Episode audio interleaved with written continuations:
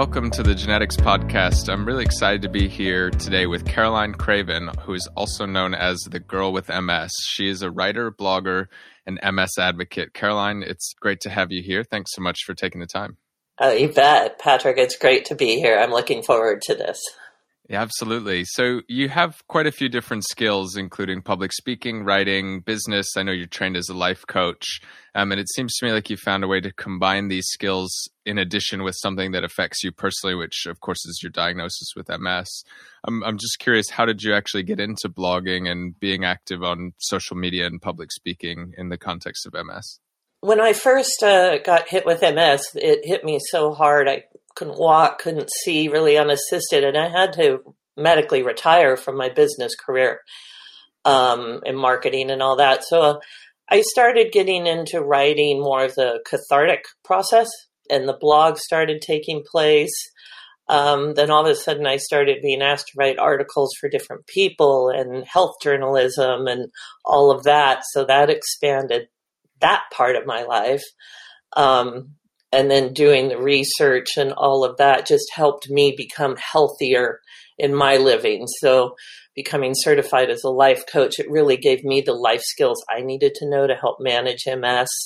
Uh, becoming certified as a holistic nutrition educator helped really was helping me um, find a better way to live. But then I found other people needed to know this information and wanted to know it. So the blog has just grown from that over the last 10 or 12 years now, since that's really been active. So, yeah, absolutely. How many posts have you written, ballpark, in the, did you say 10 or 12 years that you've been writing?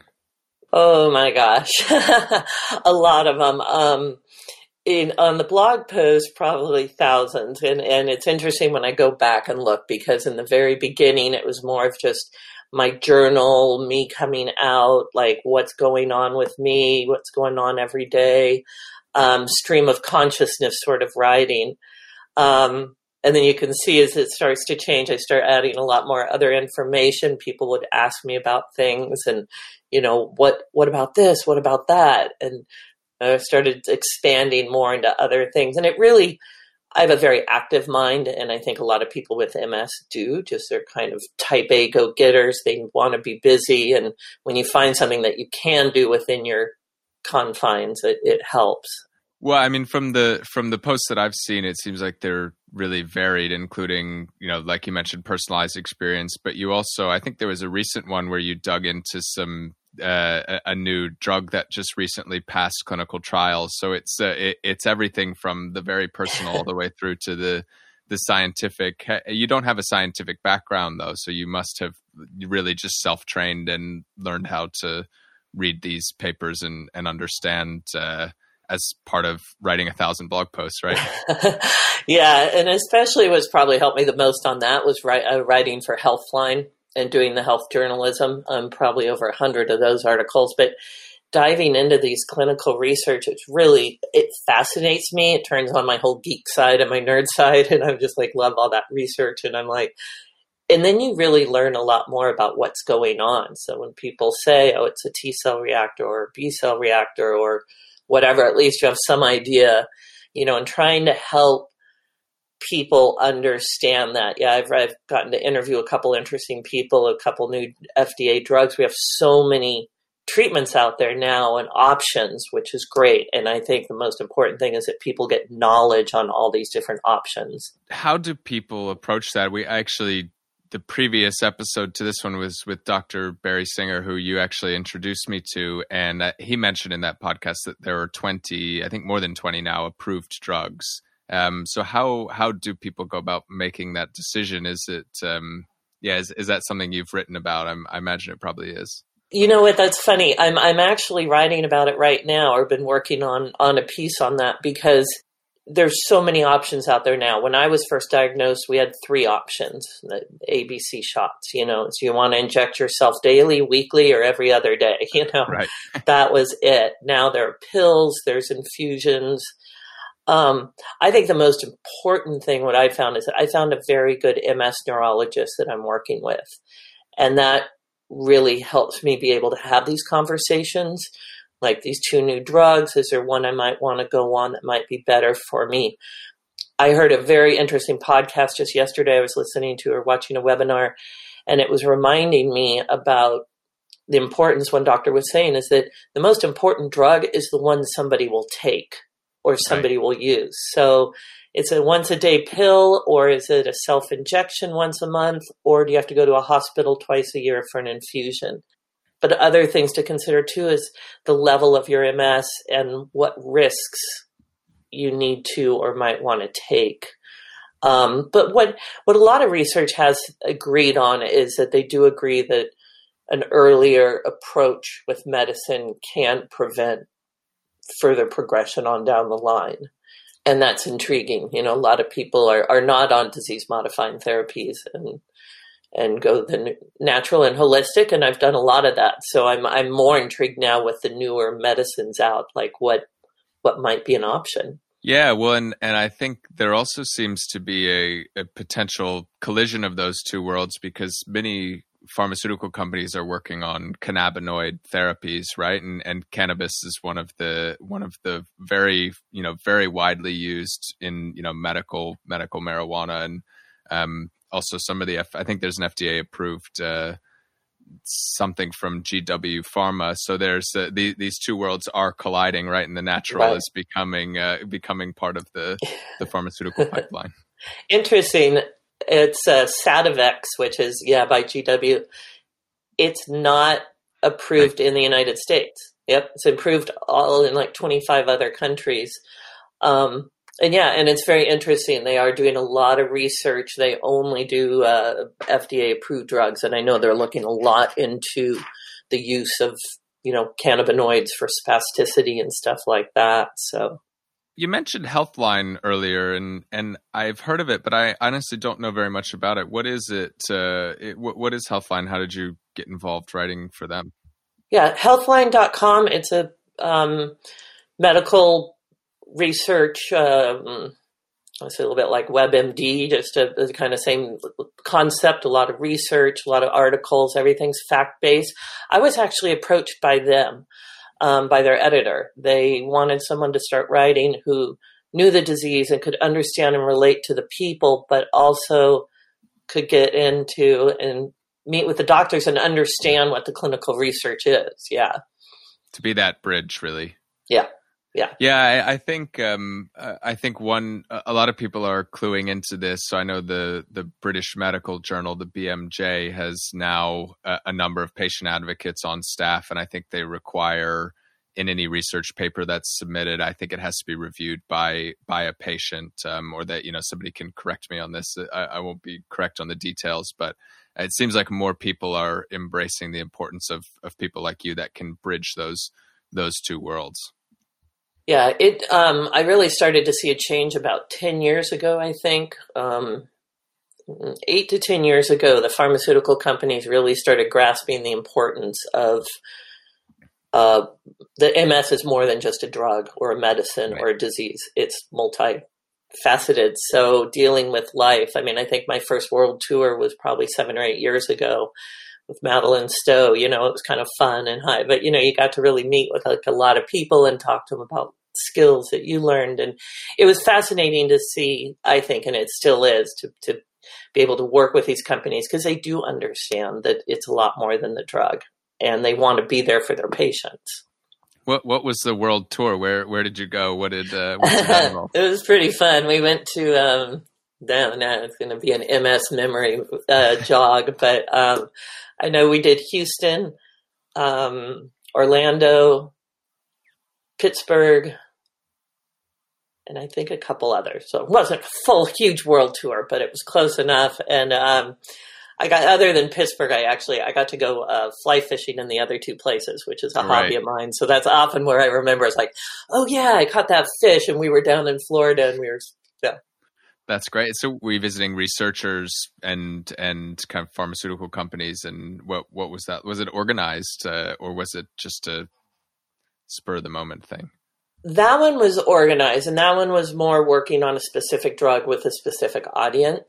Right. Um, since then, I've worked with um, a lot of different other companies where you meet with researchers or pharmaceutical people um, working on, you know, what are some of the key messages. Um, a few years ago, one drug company um, just came out with an ad that really negatively affected people's response to it because right. it didn't quite take into all levels of MS.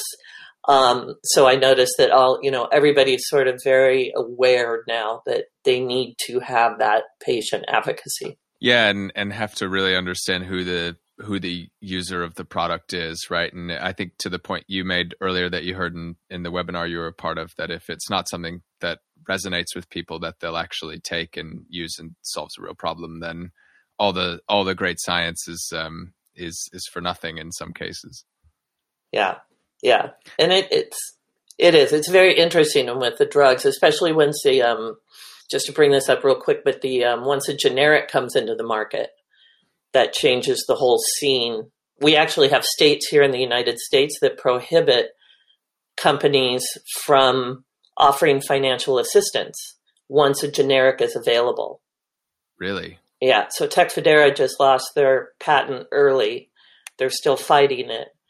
But patients on that coming out in January, if they don't change to the generic in time or don't switch drugs or don't talk to their doctors, or doctors may not even know, um, they could get hit with a big surprise on their on their copay. Um, not all states are like that. I just sent out a little email blurb on that and was working on something. I just found it fascinating because I've not been in that position. And my doctor was like, that's something people need to know, you know, so a little different, but I wanted to bring that up because I thought that's really interesting. Yeah. Yeah, absolutely. And uh, I mean, I, you brought up the kind of sea change or shift in thinking 10 to 12 years ago where where at least the pharmaceutical industry started to think a lot more carefully about that. I i wonder how it has changed since then and and what what was it like then and what is it like today? Has there has there been much change since then or do you feel like there's um you know that there's still a lot of work to be done? I still see a lot of change, and um, just alone, and, and I wish I had the numbers. I don't right now on top of my head, but like the, the amount of dollars, say that um, the National MS Society is putting into research regarding diet and MS has become huge.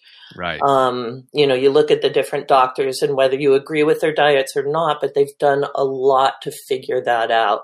And I learned that early on. My diet was key. Gut health was key in keeping me healthy. Um, and and because of patients' demands to a lot of these associations, their dollars are starting to go for a lot more alternative drugs, as well as important things like neurofilament light chains, things like that. Neurofilament light chains. It's hard to, for me to remember, but that's just one of those things that are coming up. You hear more and more about it. So there's also there's just a lot of growth in that, and a lot. I would say it's continuing to grow. You mentioned gut health. I think I saw you post on Twitter at some point that at some point you actually had um, you had been diagnosed with inflammatory bowel disease, right, or Crohn's or colitis, uh, ulcerative colitis. Ulcerative yes, colitis. Back, yeah. Yep.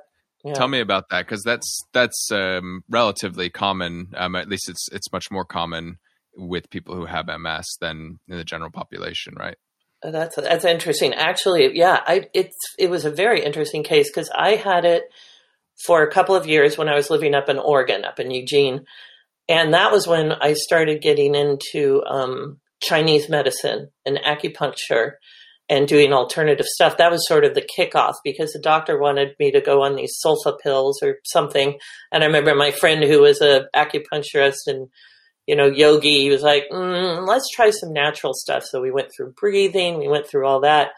I just had a colonoscopy a week ago or so, and they're like, you're clean for another 10 years. They can't even find anything. And it used to show up. I had two different doctors tell me I had it.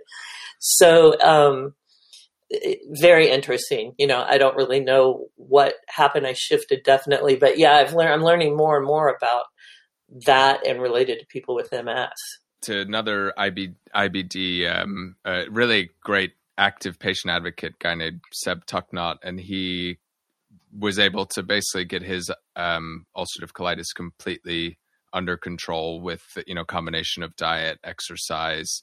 Um, he was on treatment and and was you know no longer needed to be on it because he was able to find a way to manage it. Uh, of course, this isn't the case with everyone, and um, you know it's not right. there's no one size fits all, but it is, um, you know, it's it's really nice to see actually that the industry is recognizing that it's not a silver bullet, right? It's not just a um, you know one size fits all approach, or or that a that a pill is going to or an injection is going to always be the case. That it's it's really a complex diseases require complex uh, approaches sometimes. Yeah, yeah, and that brings up an important point about the fact that one, the disease modifying therapy is really approaching the disease itself. Um, and so does lifestyle change and all that, but that also really helps the symptoms, you know. Um, it's amazing what just adding some of the wrong food in your diet, you, you know, for a particular person can affect you the next day or not enough sleep or something like that, you know. Yeah, definitely. On the topic of patient advocacy and social media, I saw that you had some of your accounts removed at one point on Facebook and Instagram, and I think this is in in context of some wider concerns around the role that these platforms play in, um, you know, a- having access to people's information, but also, you know, pulling pulling down accounts because people don't like the um, you know the nature of the content that's being put out there. I wonder if you could just talk a little bit about that and whether there was any resolution because it seems to me like it's uh, it's an essential tool for people like you to to do the work that you do. Obviously, your blog is standalone, which is great, um, and and no one can really take that away from you. But um, you know the the social platforms are relatively fragile, as as um, as people have often found. It was very interesting. It was right around our. It was in May. I was told that my Facebook account was closed. And by doing that, it took away my admin administration rights to the Girl with MS on Facebook, on my Facebook page, where I had, you know, a couple thousand, 25, 3,000 followers that I communicate with at a daily, on a daily basis. And not only that, but that's part of my work. When you're an advocate, you'll see certain posts that are done that say ad or sponsored or something. So that was part of my livelihood. Um, it is, they took it down they asked me to verify. I verified myself. I did not get verified. They said, You've been down for good. Instagram does whatever Facebook does, so Instagram just took me down as well. So I lost all of my followers there. I am still working on getting this back up. I, I actually am finally in touch via one of the big pharmaceutical companies with somebody at Facebook that is actually helping because there is no way to contact them. It's there is no customer service. Um, they've uh, they believe I was compromised and I was hacked, and I think I was too because as soon as they got me up and running, I got hacked again. Unless I was in Vietnam last week, which I know I wasn't. So the interesting thing is they still can't get me on to the. I, I'm still not on the admin for Girl with MS Facebook page, so it's all kind of sitting still, which has been very frustrating. I I created new accounts so that I could keep up with what I needed to see because this all happened during COVID quarantine. And it's bad enough not being able to go outside, being able to see people, being able to social, you know, gather. But to have your entire identity wiped off of Facebook, I mean, think of that 12 years of memories, of photographs, of every MS group you could go to, your support group, your friends, your family. You're gone. I had friends die during COVID that I didn't even know died because I couldn't I couldn't see the news on on on that. So it's been a really interesting challenge. I've had a lot of people offer, but finally I'm now getting I'm now getting through. So we're getting there and hopefully I'll have admin rights to that page again because you eh, know, for so many reasons it's important for us to have that and they build up a strong social they need to be able to support it what other options exist to to connect with people? Is uh, obviously you have your blog, um, you have email email lists, which are difficult for anyone to take away. Facebook and Instagram are are are pretty commonly used. what else is there? Are there are there any other alternatives, or are those really the ones? And podcasting, I suppose. I use Twitter a lot. Um, I have quite a lot of followers on. I mean, for an MS girl over there, people uh, tend to share things because it's short and sweet and all that and you get a lot of good quick you know the snapshots of it all that's the thing is that each one offers something different so it's nice if they could all work well together Um, LinkedIn is a great one because you get, um, say, maybe a higher level of education, or not, not, I shouldn't say a higher higher level of writing might be, or or more research papers might be in there. So sometimes I'll find different things there. But I feel like those are basically it. You know, you're trying to get out there, and um, so you're trying to find these ways to to talk to people. Have you ever tried one of the more specialized patient social networks. So there a, a, number that I know off the top of my head are Health Unlocked, um, Inspire, Carenity, Patients Like Me. We had um, one Paul Wicks who works with us here at Sano was um, there for a long time. They seem like they're they're obviously very successful and, and people use them, but they're clearly not on the scale that Facebook and Instagram are. So I'm, I'm curious whether you've you've used those at all. I do. I do. I actually I actively use Belong. Um, yes. Yeah, the Belong MS app. Um, I find that one very helpful for me. I can hop on it and it's just very anonymous. Um, you can help people out. You can answer questions, but and, and actually, I found out about that sort of after my Facebook debacle because as soon as I did, that was the one I got on, and it kind of saved right. me. You know, it was like that.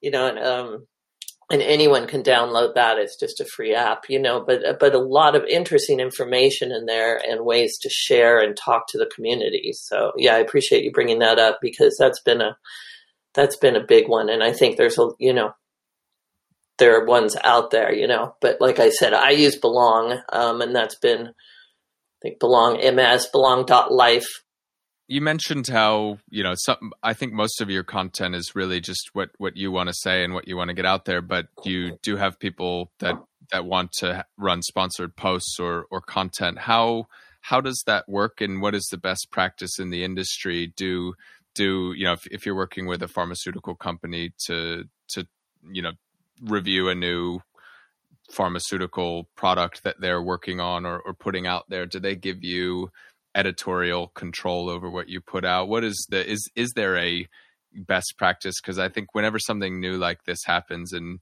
and um, people start to use new technologies to reach out there's always uh, you know there's always different methodologies around how it's deployed and and and what people like and what they don't like.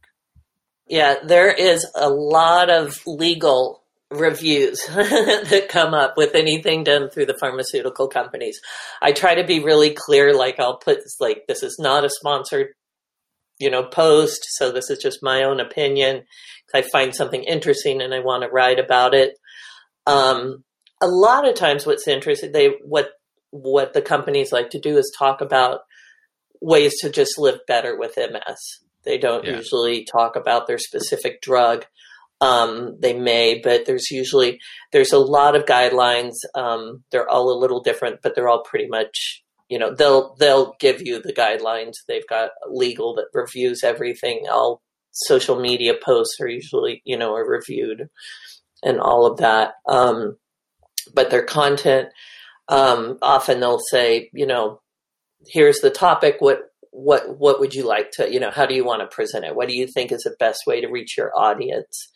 And so they really like to work and make that connection and not just tell people what's going on. I think they've learned over the years that that's what people want to hear. They want authentic, uh, authentic you, right? That's uh, that's what they signed up for.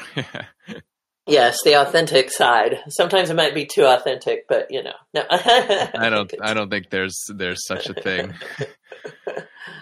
I'm interested in, you know, as as we close up here, a couple more thoughts from you on what you see on the horizon, you know, both in both in patient advocacy and and you know, I think you're an expert in that clearly, but also in in the field of MS. What what are you most excited about from a, either research perspective or or in general how the field is evolving? I want to go back real quick because it'll answer this question too, as well as when we are talking about the social media. I think what's been really fun too is watching the growth of YouTube and the and the uh, uh, the videos. Um, yeah. And obviously, that's like a younger. We, what we're seeing is this whole younger generation coming up with MS and stepping up to the plate and saying, we want to advocate. And that to me is really exciting because all of this advocacy really just began really in the last 10 years more. I mean, it seems like even though people have had it for years, but um, you see these young kids coming up and with so many fun ideas and just different things getting the word out there. Um, awareness is so key. And I think as we as we start building more awareness with it and as the research starts to continue to develop, I mean, over 20 drugs. We've had three new FDA approved drugs this year for MS. That's amazing. Yeah. And um, I think the more they put in, they being research people, both in ways to look for a cure of course, but they need to know exactly, I mean, they have a general idea of what causes it, but how can we manage people's lives better and what are some of the studies and researches out there? Like we talked about the complementary and different alternative ways to help people live their full quality of life. Is there anything that you feel like is is missing? I mean I, for me one of the powers of giving you know people like you having a prominent seat at the table is that you can identify what the real problem is because scientists often don't have ms if they're working on ms so they can you know do their best to understand how the how the disease works and and work towards um, things like that. But i'm i'm wondering if there's anything that you feel like um, is is still there's still a disconnect between what what people want and and where the research community is focusing their efforts.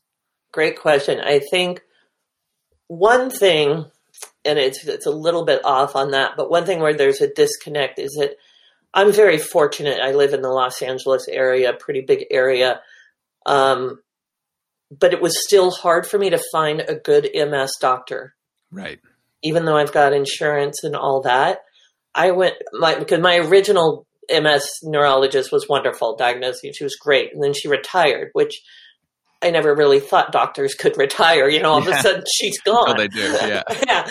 And I must have seen five different doctors that gave me some of the worst advice, worst information. MS wasn't even their thing. They would have just stuck me on a pill. There's and now I'm with a really good person again who knows a lot, who's studied COVID, who studied MS, who's been on research. Um, there's a lot of people out there that don't have access to that kind of care. And I think that's still a big disconnect. You know, you think of just even the smaller towns or real rural America, yeah. um, and even some of the doctors who aren't up on what's really going on out there you know so i think i'd like to see that whole area improve what solutions do you see for that uh, i'm curious whether you have any ideas on how how those uh, either access to the great great neurologists can be improved or scaled or or how we can better as a society train train doctors and neurologists in this case to um, to be great it's a tough question, but I mean, tough. I think there's a couple things there. I think one thing that I've seen recently is um, Dr. Boster. A lot of people follow him on social media. He um, was inspired at a young age, I think it was 11 or 12, wanting to be a neurologist because his somebody in his family had it, and I'm sorry, I can't remember the details, but I just remember he knew at an early age. But seeing these young, energetic doctors, Dr. Singer, Dr. Boster, they're all incur- and they're out there on social media. Yeah. And so they're out there encouraging, I think, other people to start getting, you know, more involved in MS research, and maybe they can be inspir- inspirational for that. um, you know, I think that's a big key thing. Um, I have heard that more and more people are wanting to, you know, study MS, um, but I don't have numbers or anything like that. But you know, I don't know. I, a lot of people are trying, a lot of organizations are trying to get, say, books into the hands of as many people as possible. Um, to get their research into the hands as many people as possible. I think telemedicine could actually play a huge role in this. Um, you know, if if I lived in in a smaller town, you know, if I could at least talk to my doctor quarterly or whatever, and then go see somebody else once a month or once a year or something to actually do the physical part, you know, I think there's a lot of opportunity there, which I had not thought about. Um, I think telemedicine is going to play a big role in that. So I think we need to get some money and research behind that. And we know it works. We've done the research. We know, and you know, so that that could be next step maybe.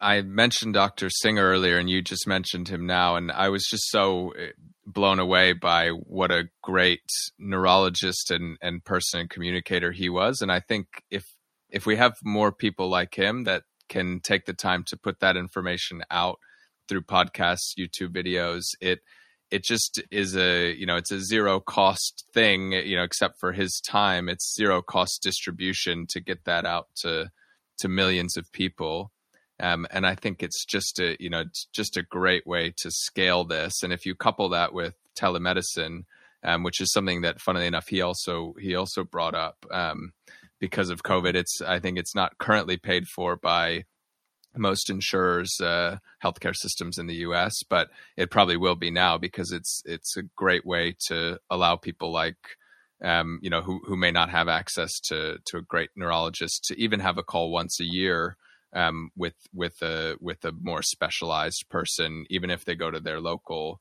um, you know, their their local neurologist more frequently. Yeah, no, I've I, have i have called on Dr. Singer a couple times.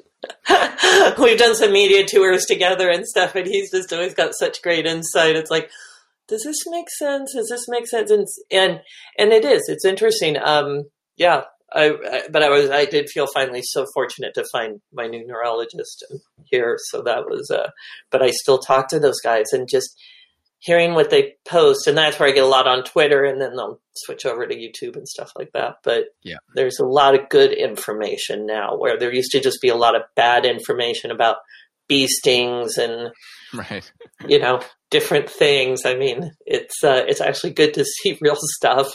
Absolutely. As a final question here, I I was interested. We haven't talked about COVID really the whole time, but I, I was interested in how things have changed for you as a result of COVID, and and what things you know, good or bad, do you see sticking for good, and and which things you think are are uh, are are hopefully or likely not sticking around. um well, it's a, yeah, COVID's been interesting here. Um, I had a couple just flus or colds or something, so I was sick for a little while. Um, I did uh, just recently get tested just because I wanted to make sure that I was clean, and I was. Um, uh, I think you know the good stuff was actually what I appreciated was the telemedicine and and being able to still talk to my doctors that way. Um, I just had my first in person visit the other day, but I'd love to even just keep doing a mix of that. Um, lifestyle, I think one thing though that can be a little difficult is that sometimes people with MS have a tendency to isolate. And they can isolate. It's easy to isolate and it's easy to, oh, I don't need to go out. You know, I'm tired. I'm fatigued. Let me just do this. Um, but that's not necessarily the healthiest you know, that's something I've got to re- always remind myself like, okay, have I gone for a walk or have at least gone out and seen something other than my desk and my computer, whatever, my house, you know, um, that social interaction. Yeah. Um, and then, then I think just overall wellness is probably the same. I almost feel like I've taken a little worse care of myself since COVID, and I hate to admit it, but um, I feel that it's coming back, so that's good. That's great. Yeah, well, you at least live in a part of the world where you can you can get outside 350 days of the year, probably based on the weather. That's true. That's true. We just we've had bad air quality because we had a lot of fires oh, yeah, going course, on, but um, it's finally a little bit better. But no, you're right. We're we're very fortunate, and just the little things, you know, just going out and watching the birds you know, and watching butterflies and checking out the flowers and just really getting out of your space for a while. Um, yeah. yeah. Well, great, Caroline. This has been uh, this has been really incredible. Thank you so much for for taking the time. Um, if people want to follow you, you've you've got the great uh, handle across pretty much every platform at the girl with MS on on Twitter, uh, Facebook. Once you get it back, I think they should still follow it, and then hopefully yeah. Mark Zuckerberg will listen to this and and figure out how to get you back on there. And and its website as well, uh, the girl with MS is it dot com? Yep. Yep, thegirlwithms.com. And I usually just end and say, take that MS. It's my big tagline there. I love that. I love that. Wonderful. Well, thank you so much. Thank you. Thank you, Patrick.